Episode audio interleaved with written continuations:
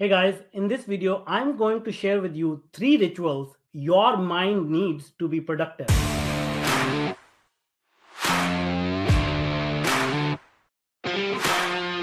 You see, business, entrepreneurship, leadership, it's a very chaotic game. You you will be pulled in different directions. People are going to come at you from with many questions, many problems.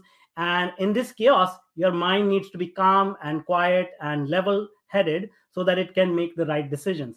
So, what are these three rituals? Ritual number one get enough sleep. Yes, you heard me right, sleep. Most people, most entrepreneurs, especially the ambitious ones, they think sleep is, uh, you know, something uh, a waste of a time, and they can uh, go on a four-hour sleep cycle. But I can tell you, your mind really needs at least six hours of sleep average uh, every night.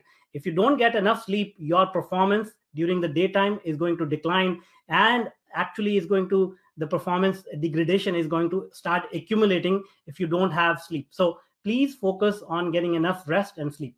Ritual number two meditation. Now i know this is a tough one because i have talked to so many business owners and the typical response i get when i bring up meditation is we just don't have time or my mind cannot be at rest. I have too much going on in my mind.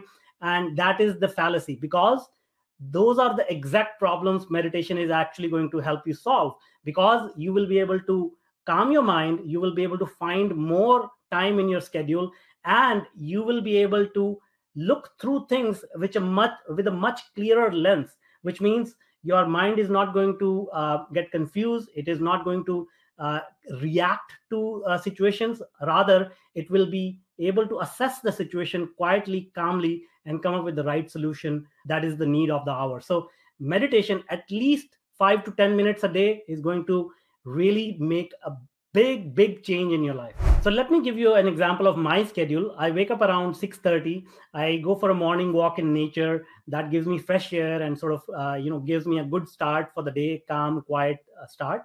And then uh, once i'm back from my morning walk i meditate for 20 minutes and that's basically just sitting down in a quiet room and closing my eyes and sort of you know letting go of all the worries of all the uh, challenges that are sort of roaming around in my head and just quiet my mind. And the fact is that actually opens up my mind to receive more ideas fresh epiphanies fresh uh, insights that i can take and start to implement in my business in my life. So meditation uh, that's how i do it like just 20 minutes a day. Ritual number three journaling so what journaling is is you just take a notebook and a pen and write down the events of the day the problems you face the the high points the wins that you uh, accomplished.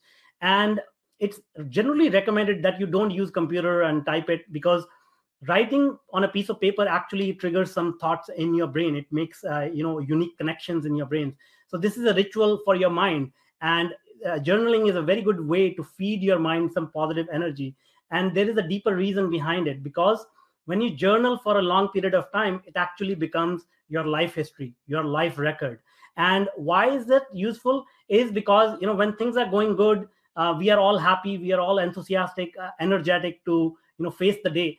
But there comes a day when things are not going well when we experience disappointment when we experience really uh, you know loss of uh, uh, uh, loss of the momentum that we have had and on those days you really need to go back and look at your past history. How did you overcome similar challenges in the past? What kind of creativity did you have to pull out of your uh, psyche to solve the problems of the day?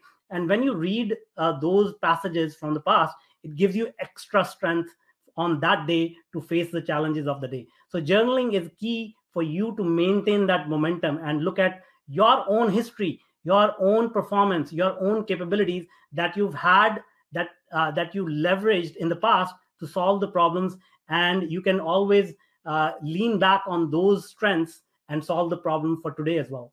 You see guys anything that you want to achieve in life it's all a mental game especially entrepreneurship running a business running a startup or leading a large company. It's a mental game and you really need to feed a lot of positive energy to your mind so that it is up for the challenge of uh, not only leading other people but realizing your wildest dreams and taking to you you to the height of success that you deserve